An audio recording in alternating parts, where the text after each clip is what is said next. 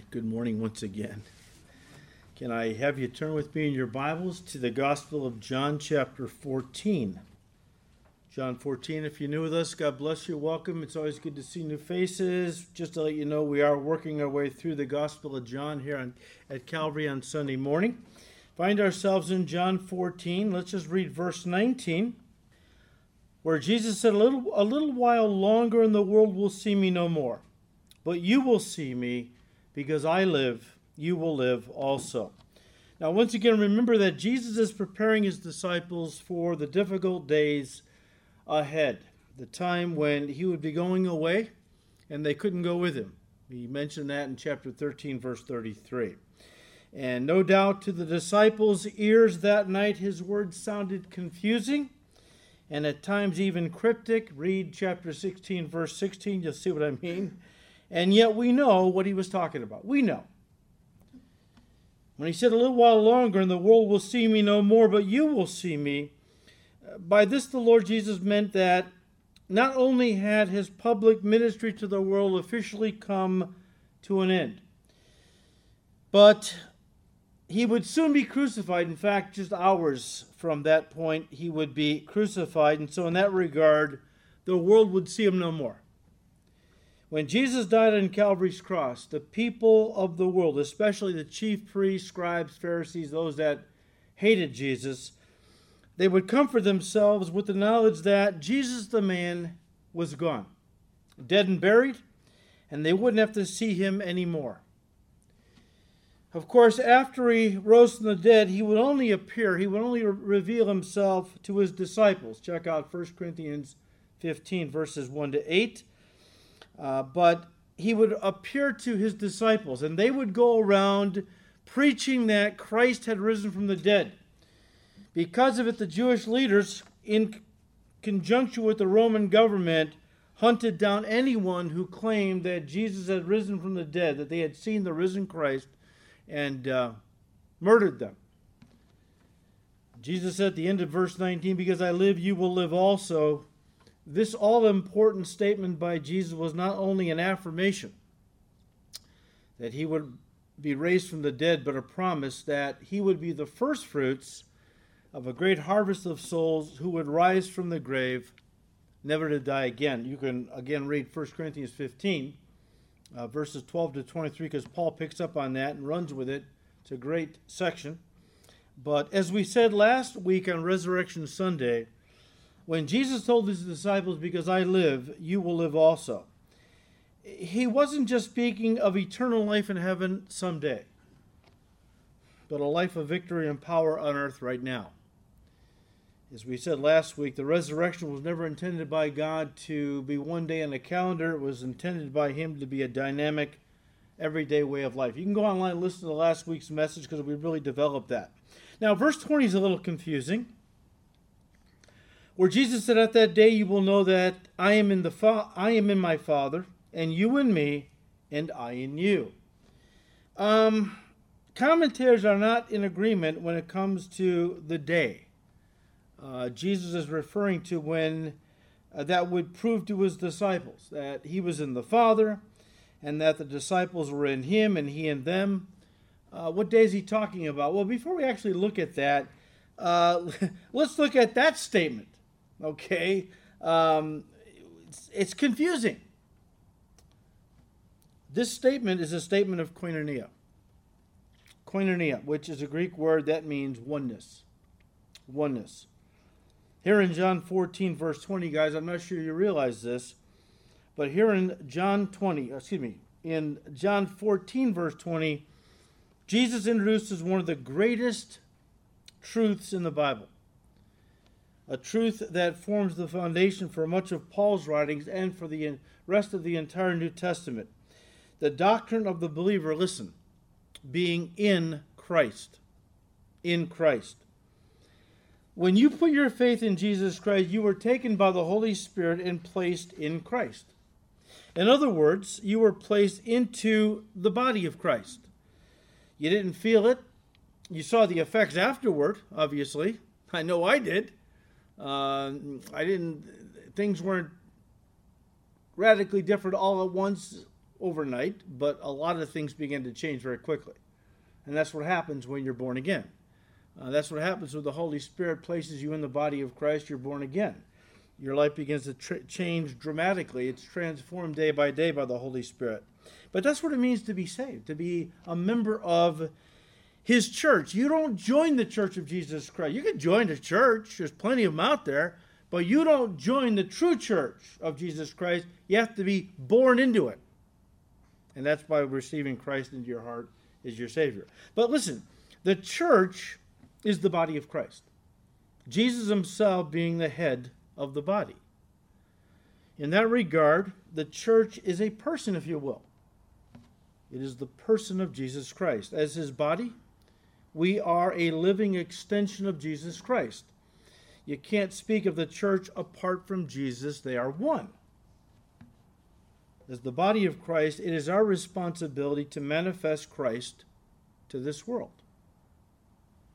When Jesus ascended back into heaven, when he died, uh, resurrected, 40 days later, he ascended back to his Father, his ministry on earth didn't end.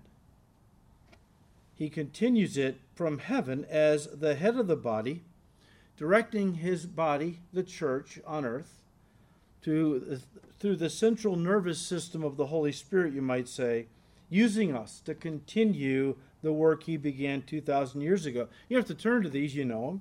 John 14, 12, where he said to his disciples, Most assuredly I say to you, he who believes in me, the works that I do, he will, he will do also. And greater work than these will he do, because I go to my Father. So he's talking about a future time after he goes to his Father, after he ascends back to the Father, where we will be doing great works and even greater works than he did while he was on the earth as we continue his ministry, right? Uh, Acts chapter 1, verse 1. Luke begins after writing volume 1 of a two volume treatise. Volume 1 will be the Gospel according to Luke. Uh, uh, the second volume would be Acts, where he picks up where the Gospels, his Gospel left off. He said in Acts 1, verse 1, the former account, that would be the Gospel of Luke, I made, O Theophilus. That's many believe that was Luke's master. Luke was a slave. In that those days, it was very common for wealthy people to have their own doctors, slaves who were doctors. So they own the doctors. Today they own us, but that times change. Okay. Um, but the former account I made, O Theophilus, of all that Jesus began both to do and teach. So Jesus' life was only the beginning. The work continues through his body on earth, the church. Now, being a Christian, guys, is not simply being outwardly identified with Christ, but being a part of Christ. We really hit this big last Sunday, so check it out. But I'll give you a couple of scriptures Galatians 3 uh, 27, uh, where uh, Paul said, For as many of you as were baptized into Christ have put on Christ. The baptism he is talking about, as we said last week, is a dry baptism. 1 Corinthians 12 13 uh, you know, you're baptized into Christ, which means you you open your heart to Him. Your the Spirit moves in and places you in the. You're ba- baptized. The word means to to immerse. You're immersed in the body of Christ. You become a member of His body. All right, it's a dry baptism. We take you down to water uh, and baptize you in water to symbolize that uh, that you're a new creation in Christ. But uh, this idea of being you know, baptized into Christ. 2 Corinthians 5.17, therefore if anyone is in Christ, uh, he, she is a new creation. Old things have passed away, behold, all things have become new. Uh, just a very important point, and I know that you know this, but uh, we are not just identified with Christ, we are part of Christ now. Now, I'm not, please don't misunderstand, I'm not talking about some metaphysical weird that we're now because He's God, we're God, and no, no, no. There are groups that teach that, okay? But we are, you know, for a back of a letter, uh, for a lack of a better uh, illustration, we're like a, a cell in his body, if I can put it that way, okay? I mean, our bodies are made up of cells. They're living little organisms. Um, but they're part of us. They, they make up our body, okay? And um, but our being in Christ, guys, is one of the deepest mysteries of the Christian faith. one that we will not fully understand until we meet him face to face. It's such an incredible truth that Peter tells us in his first epistle that angels desire to look into it. Or, in other words, God's angels desire to understand how God could live in man. More specifically, how the Lord Jesus Christ, through the indwelling Holy Spirit, could inhabit a fallen yet redeemed person. Angels stand in God's presence. They see his glory every day. They have never been able to comprehend how God could dwell in us, in the new covenant, the church. Now, this is how we can be in Jesus, members of his body, but also how that Jesus could be in us. Sounds contradictory, right? Uh, I'm in you, you're in me. What, what, are you talking about, Lord? Well, you know, you're in me because when you get saved, you're a member of my body. I'm in you through the indwelling Holy Spirit. Makes perfect sense to God. Okay. Uh, it just speaks of oneness, koinonia, right? But this doctrine, guys, this teaching, doctrine means teaching. This teaching is unique to the Christian faith. No one ever says that they're in Buddha or that they're in Mohammed or in Confucius. Only Christian, Christians can say that we are in Christ. Now, in 1 Corinthians 12, Paul the Apostle elaborates on this concept of the church being in Christ, in other words, members of his body, by describing the church, listen, as an organism. As an organism. The church is not an organization, it is an organism. The big difference between an organism and an organization is that one has life and the other does not. I think one pastor put it well when he said, and I quote, and I quote, a corpse is organized.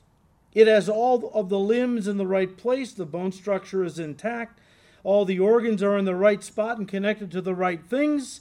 Everything is there, but it's not alive. At this point, it's an organization but has ceased being an organism. The dictionary defines an organization as a structured system, but it defines an organism as a living system. The church is not a dead organization, it is a living organism. It's living because Jesus, who is alive, is its head, and because the very breath of God, the Holy Spirit, fills its members. End quote. Guys, we are all living members of the body of Christ, knit together by the Holy Spirit and given various gifts and ministries so that the church, the body of Christ, might live, grow, and serve the Lord in this present age. Uh, I'll have you turn to the book of Ephesians, chapter 4.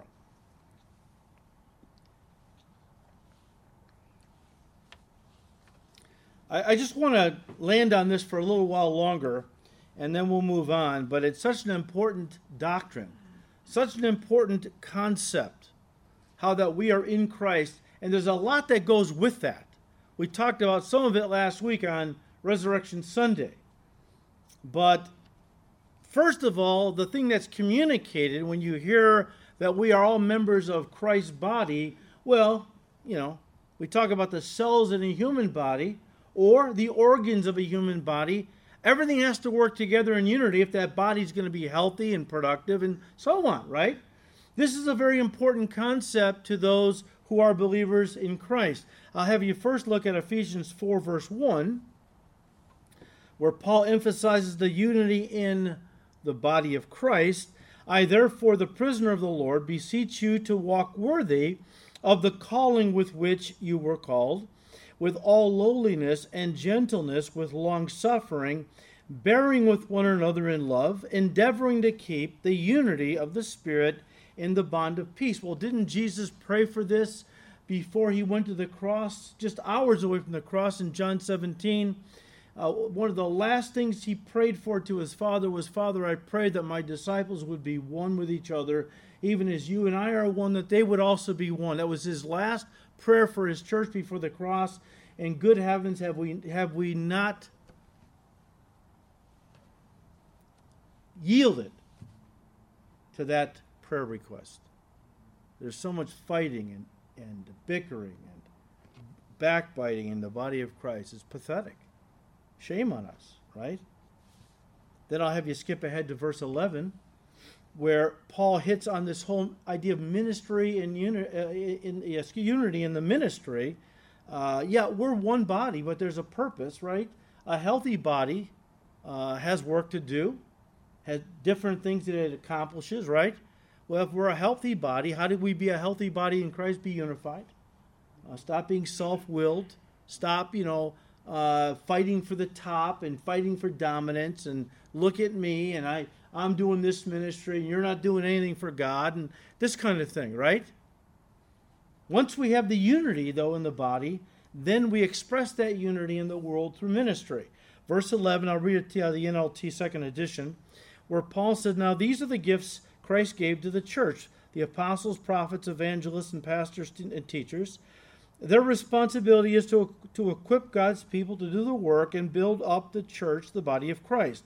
This will continue until we all come to such unity in, in our faith and knowledge of God's Son that we will be mature in the Lord, measuring up to the full and complete standard of Christ. Then we will no longer be immature like children we won't be tossed and blown about by every wind of new teaching. We will not be influenced when people try to trick us with lies so clever they sound like the truth. Instead, we will speak the truth in love, growing in every way more and more like Christ, who is the head of his body, the church. He makes the whole body fit together perfectly. As each part does its own special work, it helps the other parts grow so that the whole body is healthy and growing and full of love. Bottom line is, once again, to use a human body as an example of this, if a human body, if the brain is not able to communicate to the various parts of the body so that arms move and legs move and certain things work uh, like they should, if the head can't control the body, the body is paralyzed, it's handicapped, and has to be taken care of. It can't do work, it can't, you know, be productive. If a church is full of infighting and disunity and disharmony and bickering and complaining and murmuring and, and etc., well, how is that body, how is that church going to accomplish the work of God?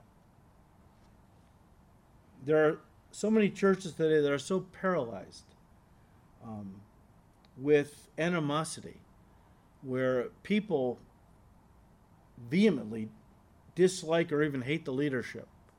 The leadership really has no love for the, the church. And there's this fighting going on. Say it's terrible. Of course it's terrible. Not what God wanted. And no wonder the church is not accomplishing the work God, the Lord Jesus, gave us to do. Uh, guys, uh, the idea here is unity. Unity that we all have different things to do. The Lord Jesus, through His Spirit, directs us to do different ministries, has given us different gifts to do those ministries. But the key is we all have to work together in unity if the work is going to get done, right? The important ele- element of any organism is unity, but unity doesn't mean uniformity. Unity doesn't mean uniformity. Turn to 1 Corinthians 12. I mean, back in John 14 20, he said, How do we get over here? He introduced one of the greatest truths, the, one of the greatest New Testament doctrines in the Bible. How that as his people, we are in Christ. And there's a lot that goes along with that. So we're just touching on it a little bit. Because Paul touches on it. 1 Corinthians 12, verse 12. Paul says, For as the body, now he's talking about the physical body, is one and has many members, but all the members of that one body, being many, are one body. Yeah, it's made up of a lot of different parts, internal parts, outer parts, uh, but it's still the same body. So also is Christ, and the idea is so also is Christ's body. Guys, the strength of the body of Christ lies in its diversity. I mean, we, we we are all different with different kinds of ministries, but we are working together for a common purpose if anything's going to get accomplished. Can you imagine on a uh, automobile assembly line, say Ford, right? And um, they're making, you're on the production line that makes the F 150s. Good truck, right? Some of you are Ford guys, some of you hate Fords. Okay. I'm not here to sell you a Ford. I don't own a truck. Okay? I don't own a truck. Um, but you know assembly lines work, right? Everybody's got, they're all working together, but they all have different jobs to do. What if everyone said, I'm just going to bolt on taillights? That's all I'm doing. Trucks wouldn't get built, right? The strength of any organization, and more specifically, any organism, is that many parts, but they all have to work together in unity if anything's going to get accomplished. Well, that, that's what Paul's talking about here. Uh, jump down to verse 15. If the foot should say, Because I'm not a hand, I am not of the body, is it therefore not of the body? If the ear should say, Because I am not an eye, I'm not of the body, is it therefore not of the body? If the whole body were an eye, where would the hearing come from? If the whole were a he- were hearing, where would this you know where would smelling come from, or how would they the body smell? But now God has set the members, each one of them, in the body just as He pleased. And if they were all one member, where would the body be? I mean, if we were all just a big nose, might smell, be able to smell good, but that would be about it, right? And we, we, you know, some of the, he says, some of the more important parts of the body you don't even see. Try to live without the liver, right? It's not going to work too well. Or other things that are hidden, that we don't adorn and dress up and put makeup on or whatever. But they're vital to the overall health of the. There are some. I'm convinced. The greatest parts in the body of Christ are people you never heard of, who are not visible, who just every week pray for the church or they do something nobody else sees um, yet God sees. And they're vital to the overall health and function of that church. But um, verse 19 if they were all one member, where would the body be? But now indeed there, there are many members, yet one body. Verse 26 And if one member suffers, all the members suffer with it or if one member is honored, all the members rejoice with. He's talking about the body of Christ, right? I mean, if somebody does something, um, you know, in the body of Christ and, and receives some accolade for something, the whole body is blessed. Everyone, the whole, the whole Christian church is benefited, right? Um, If one member suffers, all the members suffer with it. One member is honored, all the members rejoice with it. Verse 27 Now you are the body of Christ and members individually. So again, the idea is unity, though, uh, based on diversity, and that's how things get done. All right, getting back to what Jesus said in John 14, once again, verse 20. At the Greek is really in, in that day you will know that I am in my Father, and you in me, and I in you. Now, commentators, as I said earlier, are not in agreement when it comes to the day that Jesus is referring to uh, that would prove to his disciples that he was in the Father. Uh, and that the disciples were in him, were in Jesus, and he in them. Exactly what is he referring to? What day is he talking about? Well, some believe the Lord Jesus is referring to the day of his resurrection. The day of his resurrection. Um, while others believe the day the Lord has in mind is the day of Pentecost in Acts 2, when the Holy Spirit was poured out and the disciples were filled with the Spirit. Of course, guys, listen. The day of his resurrection was going to be an incredibly powerful and important day. We won't deny that. Okay? But I believe the day the Lord Jesus had in mind was the day of Pentecost, which would occur 50 days after his resurrection. I believe this because it fits into the context of what he had been saying to his disciples in that upper, upper room up until this point, verse 20. Remember, Jesus had told them he was going away and that they couldn't go with him. That caused fear to immediately fill the disciples' hearts. Prompting Jesus to say, backing up to verse 15, If you love me, keep my commandments, and I will pray the Father, and he will give you another helper. Now, we studied this in detail a few weeks ago, all right? That he may abide with you for I'm going away, but I'm going to pray the Father is going to send you another helper, the Holy Spirit, Spirit of truth, verse 17, whom the world cannot receive because it neither sees him nor knows him, but you know him, for he dwells with you and will be in you. I will not leave you like uh, I will not leave you orphans.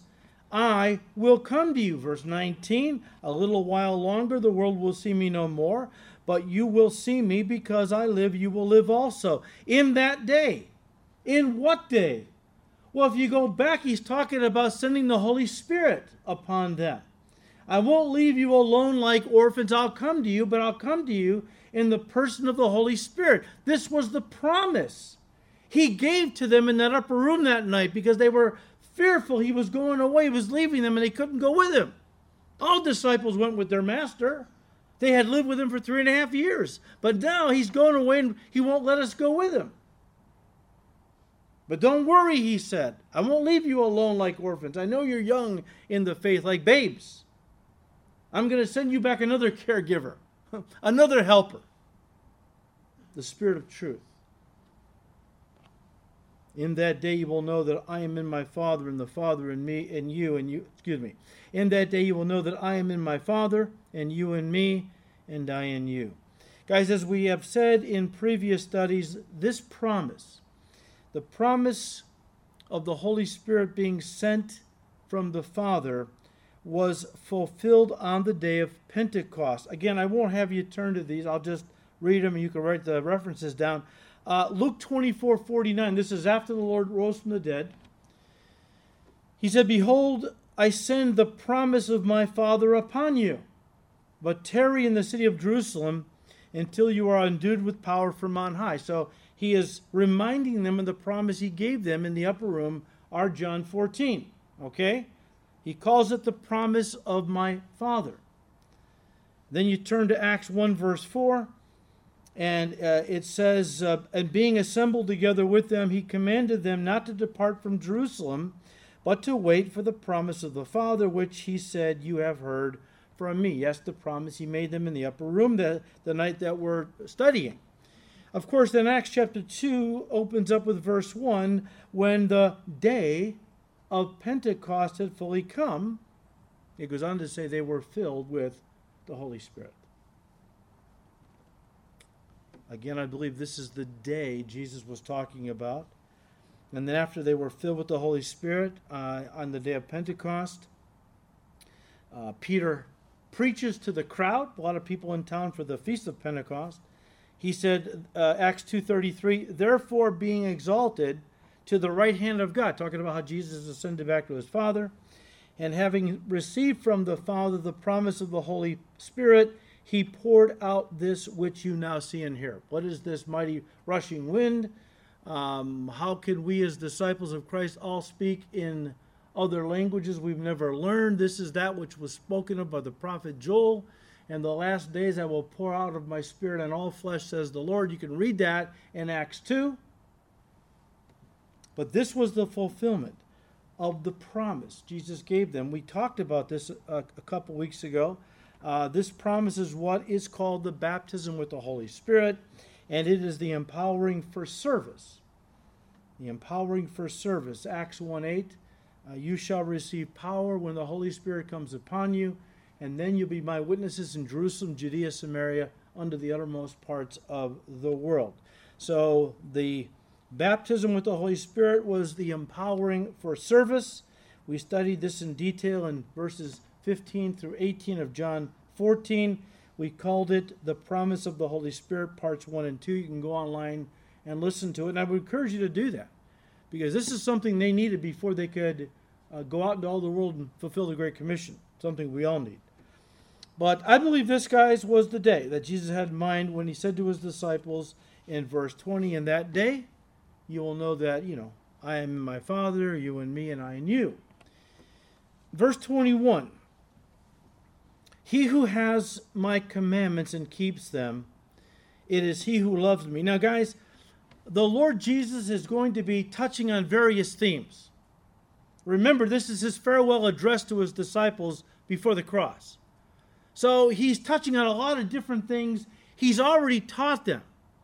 He's kind of bringing it all together and condensing it into one farewell message. Uh, a little hard to almost, it's like um, I had a hard time giving this, this message a title. There's so many incredible truths that the Lord weaves into these, this passage. So bear with me. I know we're kind of jumping around from one thought to another. Uh, Jesus did that. We ought to know if he's touching on some of the main things. I mean, God forbid you're dying. You've got like Jacob on your deathbed, right? And you call around your bed all the people you love most in this world your spouse, your children, your grandchildren. What are you going to talk about? The weather? God forbid the Cubs? Or the Sox? Or whoever? No, you're going to talk about what is most important to you. You're going to want to pass along to your ch- to your children, grandchildren, your spouse what you have over the course of your life come to realize is the most important truths that you want to pass along to them. Well, Jesus was facing death in a few hours. And this was his way of gathering around himself his disciples, his closest men, his, his family on earth, you might say, to pass along to them some of the most important truths that he had taught them over the course of three and a half years. That, go into this with that in your mind, okay? Now he's, he jumps on to something else. He says in verse 21 he, he who has my commandments and keeps them, it is he who loves me. Here, Jesus is using the idea that those who keep his commandments will do so as a way of demonstrating their love for him. And that this will be, listen, an indication or a fruit of them having exercised saving faith and being born again. I mean, keeping Jesus' commandments um, doesn't make us saved. It's an evidence that we do know him, though, right? He said earlier, John 10 27, My sheep hear my voice, I know them, salvation, and they follow me.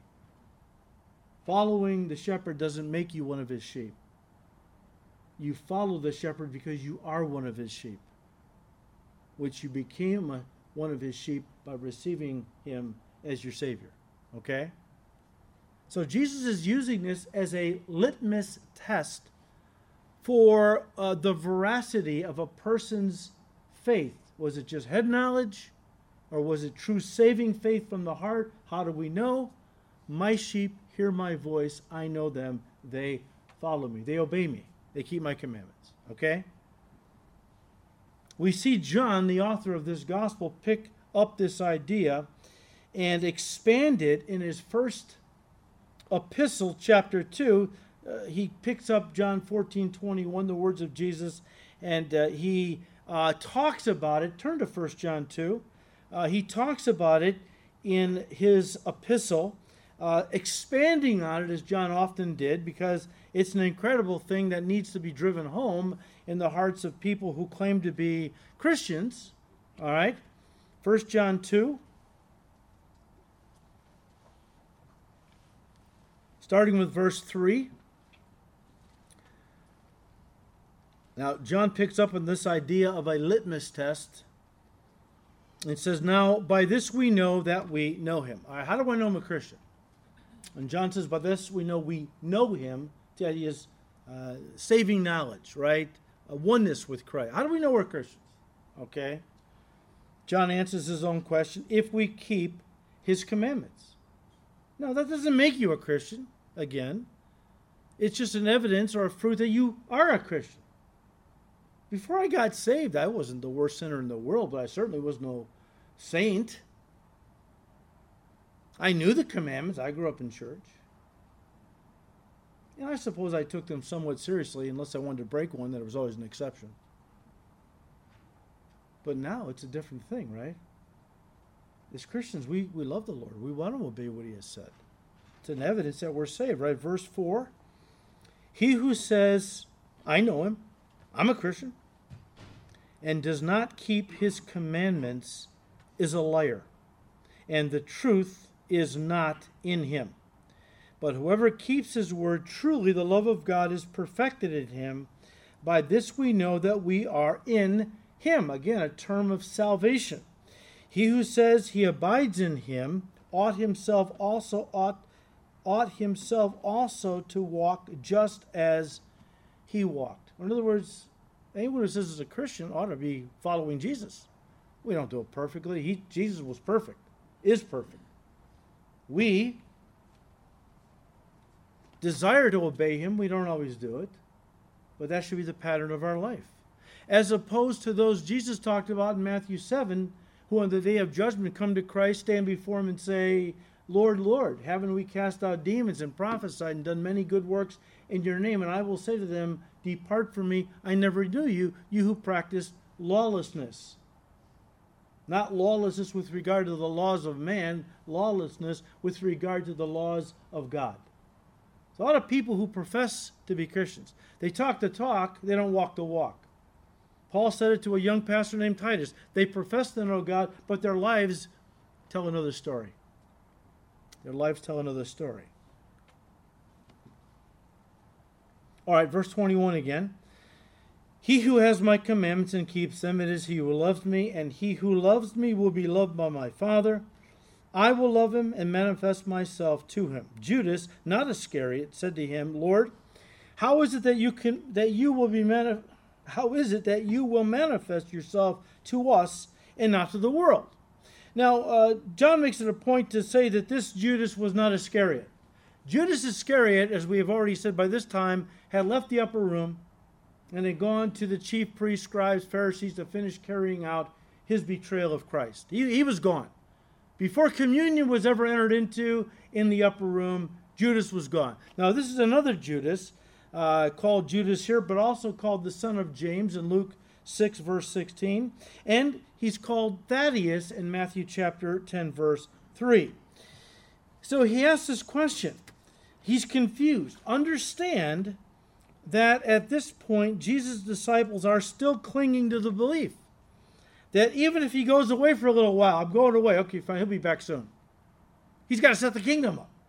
So, yeah, if he's going away, fine, it'll be a little while. He'll come back shortly and set the kingdom up. This is what they were thinking. This is what they had in their hearts, that he was going to come back uh, quickly and, and, establish the kingdom of God in the earth. And so, with that in mind, uh, you can understand why Judas is confused as to how Jesus could establish a worldwide earthly kingdom and yet only manifest himself to his disciples and not to the rest of the people of the world.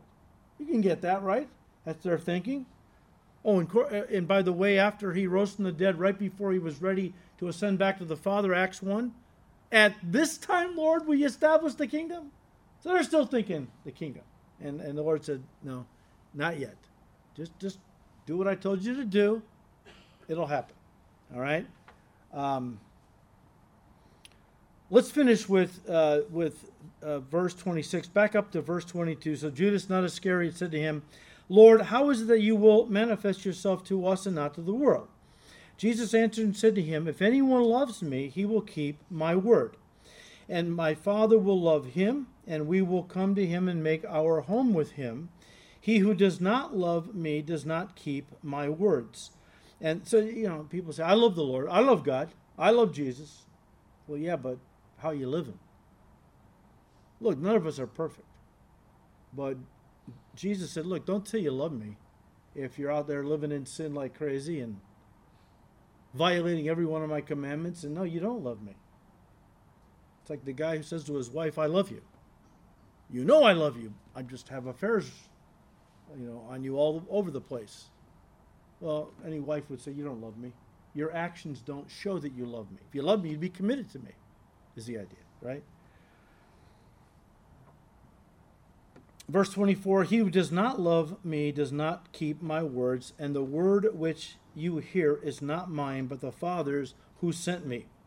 These things I have spoken to you while being present with you, but the Helper, the Holy Spirit, whom the Father will send in my name, he will teach you all things and bring to your remembrance all things that I said to you. Now, we'll finish with this because there's so much. I just had to break it off somewhere. But um, this is also a very, very important teaching, right? Anything Jesus taught was important. Some are even more important than others, though. First of all, when Jesus said, The Holy Spirit, whom the Father would send in my name, we have already studied that phrase. That means uh, that Jesus was saying that the Holy Spirit, when He comes, would perfectly represent me, represent me in my absence, okay? Wouldn't do anything that I haven't done, wouldn't teach anything I haven't taught, right? Okay, they're the same God. The Holy Spirit, whom the Father will send, will will teach. He was saying would teach his disciples all things. See it there. Um, the Holy Spirit, when He comes, will teach you, speaking to His disciples, all things. What, is, what does that mean, though? I mean, every, He's going to teach them everything there is to know. You know, history, art, uh, mechanical engineering. No, I mean, uh, you know, he he was he was talking specifically that the, the, Holy Spirit would teach them everything they would need to, to know for doing the work of the kingdom, starting with giving them the rest of God's revelation that we call the New Testament from Acts through Revelation. I mean, you can't teach somebody something if you don't have something to teach them from, right? So, but we get a better understanding of what Jesus had in mind, guys, when he said this by looking ahead. When he he kind of revisits this topic uh, a little later in the evening. Turn to chapter 16, John 16, where he seems to revisit this topic and kind of stress it once again. John 16, verse 12. I still have many things to say to you, but you cannot bear them now. They weren't mature enough yet to handle it. However, when he, the Spirit of truth, has come, he will guide you into all truth, for he will not speak on his own authority, but whatever he hears, yes, from the Father and the Son, he will speak, and he will tell you things to come. Again, guys, the point at this point the holy uh, excuse me at this point the disciples were not spirit filled yet. They wouldn't be spirit filled until acts chapter 2 on the day of pentecost right? And the spirit was poured out so at this stage in their spiritual development, they're still very young, very immature. As I said earlier, they're like babes. I would I would expand it since they had walked with Jesus for three and a half years. I mean, they were a little more advanced than just babies. Uh, I've kind of likened it to a K through eight, spiritually speaking. Okay, they're an elementary elementary school, uh, spiritually speaking, right?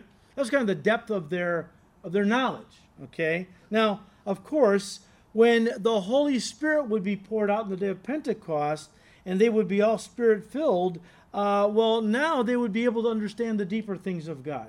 The Gospels were very simple, the epistles were advanced course uh, in spiritual truth. All right, Revelation, wherever you want to put that book, okay, it, it's well, it's a whole different stratosphere. But um, there's coming a point when they would be able to comprehend the deeper things of God. Right now, the Lord's keeping it simple. There's a lot of things I want to tell you. You're not ready to receive it now yet. When the Holy Spirit comes, He'll lead you into all truth. He'll tell you everything that I, I, I wanted to tell you, expand your knowledge that you'll understand uh, these things, and will equip you for the work I've called you to do. One of the things Jesus, the Holy Spirit, would reveal to them would be prophecy, things to come. Do you know that 27% of the Bible is prophecy? 27% of the Bible is prophecy. God tells us in His Word that by telling us things to come, future prophetic events, it confirms that He is God and the Bible is His Word because no one knows what is coming in the future perfectly but God. Quickly, Deuteronomy 18. Turn over there real quick.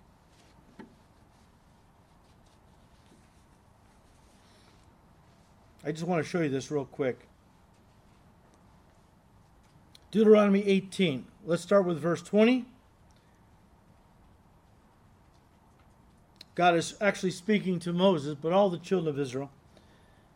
He says, But the prophet who presumes to speak a word in my name, which I have not commanded him to speak, or who speaks in the name of other gods, that prophet shall die. And if you say in your heart, How shall we know the word which the Lord has not spoken. I mean, how do we know he's not speaking? You know, he says he's speaking from you. How do we know if he's a false prophet? Verse 22 When a prophet speaks in the name of the Lord, if the thing does not happen or come to pass, That is the thing which the Lord has not spoken. The prophet has spoken it presumptuously. You shall not be afraid of him. And in those days, put him to death. Okay? Um, so if a guy claims to be a prophet of God and says one thing that doesn't come to pass, just one thing, they're a false prophet, take him out and stone him. Because God says, I'm God. I know the future. I'm not guessing. When I talk about future events, it's absolutely clear and true, trustworthy. Okay? All right, let's just end with verse 26 again. John 14, 26. But the Helper, the Holy Spirit, whom the Father will send in my name, he will teach you all things and bring to your remembrance all things that I said to you. That's a, that's a very interesting statement and important. As you read the Gospels, have you ever thought, how did the writers of the Gospels, Matthew, Mark, Luke, and John, how did they remember everything Jesus said? Now, remember, John wrote his gospel 60 years after Jesus died and rose from the dead. I can't remember what somebody says to me 60 minutes uh, in the past, oftentimes. My wife, poor, my poor wife. Don't you remember I just talked to you about that? Honestly, honey, I'm, I'm sorry. Uh, you know, I, it, it just flying through, you know. Uh, but she's got a lot of patience. Praise God for her. But um, Uh, how did these guys, you know, like John, 60 years after the fact, he's writing down all these things. How did he remember what Jesus said? Because Jesus promised right here that the Holy Spirit would bring to the remembrance everything Jesus had said and taught, and the Spirit did it. It's supernatural recall. And when you further realize that the Holy Spirit brought the words of Jesus back to them perfectly and infallibly, so that they could write them down in their Gospels without error, well, that's not just remarkable, folks, that's a miracle. Paul tells us in 2 Timothy chapter 3 verse 16 that all scripture is given by inspiration of God. Inspiration is the translation of the Greek word theopneustos, which literally means God breathed. God breathed. The Greek word for breathe or breath is pneuma, and it's the same word for spirit, and as Paul is using it for the Spirit of God. The idea is that God breathed life into the scriptures the same way he breathed life into the first man. Genesis 2 7. Then the Lord God formed the man from the dust of the ground. He breathed the breath of life into the man's nostrils, and the man became a living person. And even as Adam became a living person when God breathed life into him, so do the scriptures become living and powerful, right? Hebrews 4, verse 12, when God breathed life into them. Listen, and we'll close.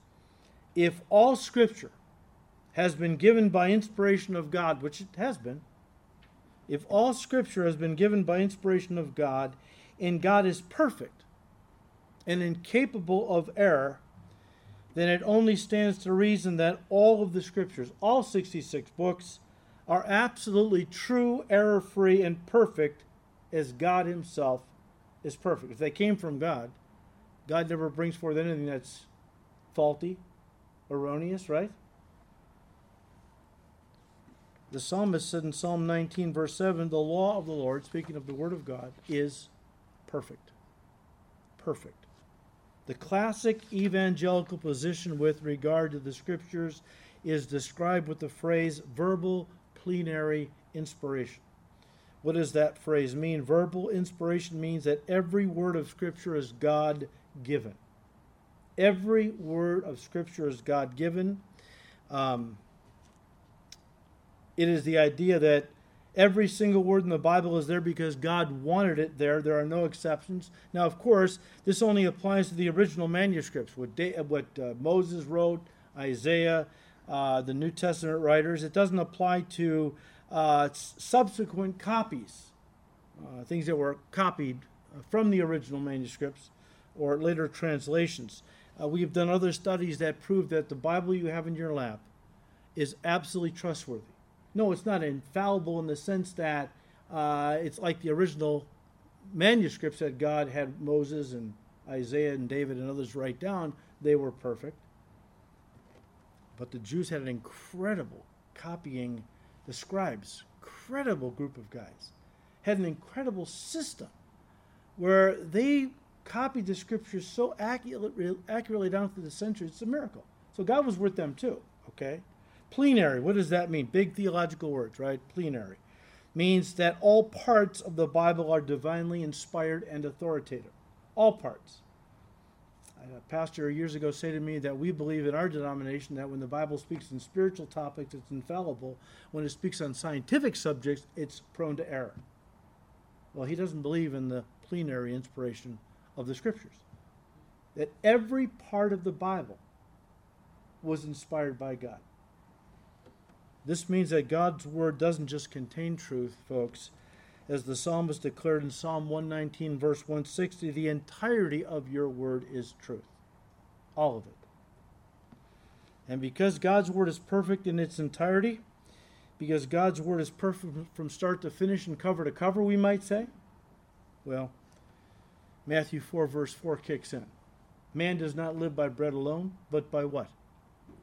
Every word that proceeds from the mouth of God. Now, I wanted to end with this this morning because we are living at a time when truth is under attack like never before, at least never in my lifetime. Now, of course, we're talking about truth in general. I mean, the stuff that gets on the evening news, so much of it is just blatant lies. And those we understand the world belongs to the devil, and he's the father of lies. And so when the world, who are children of the devil, speak and they lie, they speak in their native language because they belong to the father of lies, the devil. Hopefully they'll get saved and, and, and become children of God. What it really concerns me is in the area of scriptural truth. I'll just say this and we'll close. Um, I saw an article the other day was a quote from a uh, uh, from a pastor. Now, this pastor used to be the pastor of Ebenezer Baptist Church, the church that Martin Luther, Dr. Martin Luther King pastored. The pastor's name is Raphael Warnock. He left that role and became a senator in Georgia. After Resurrection Sunday, he was quoted making the statement that basically, Jesus' resurrection was not a big deal. We can save ourselves if we just treat others kindly and help the poor and so on. You, you, you, well, you wouldn't be shocked, but you can imagine how many people in the world stood up and applauded that. Now that's tolerant. Now, see, that's the kind of Christianity I want, as someone said, who's on MSNBC. Um, we, not, we have to know the truth. And we have to be confident that we have in our laps the truth of God. Christians over the centuries have had to die for the truth of God. They were martyred for translating the scriptures into the common language of their, you know, country. Because people didn't want them reading the Bible. You read the Bible, you know the truth of God. And as Jesus said, the truth will set you free. The devil doesn't want you free. Oh, you're a Christian. But if he can get you living in defeat and discouragement and depression, he's taking you out of the, out of the race. We have got to cling to God's word, his truth, like never before. So may God give us grace going forward as we continue looking at this very important last message before the cross from Jesus to his disciples. Father, we thank you, Lord, for your word. It is truth. And Lord, give us grace to embrace it as truth in the sense that we don't doubt anything you have said, but that we live solely according to your word. That, Lord, you would give us grace to be a light in the darkness. Father, we ask you to keep blessing these studies in your word. We ask all this in Jesus' precious name. Amen.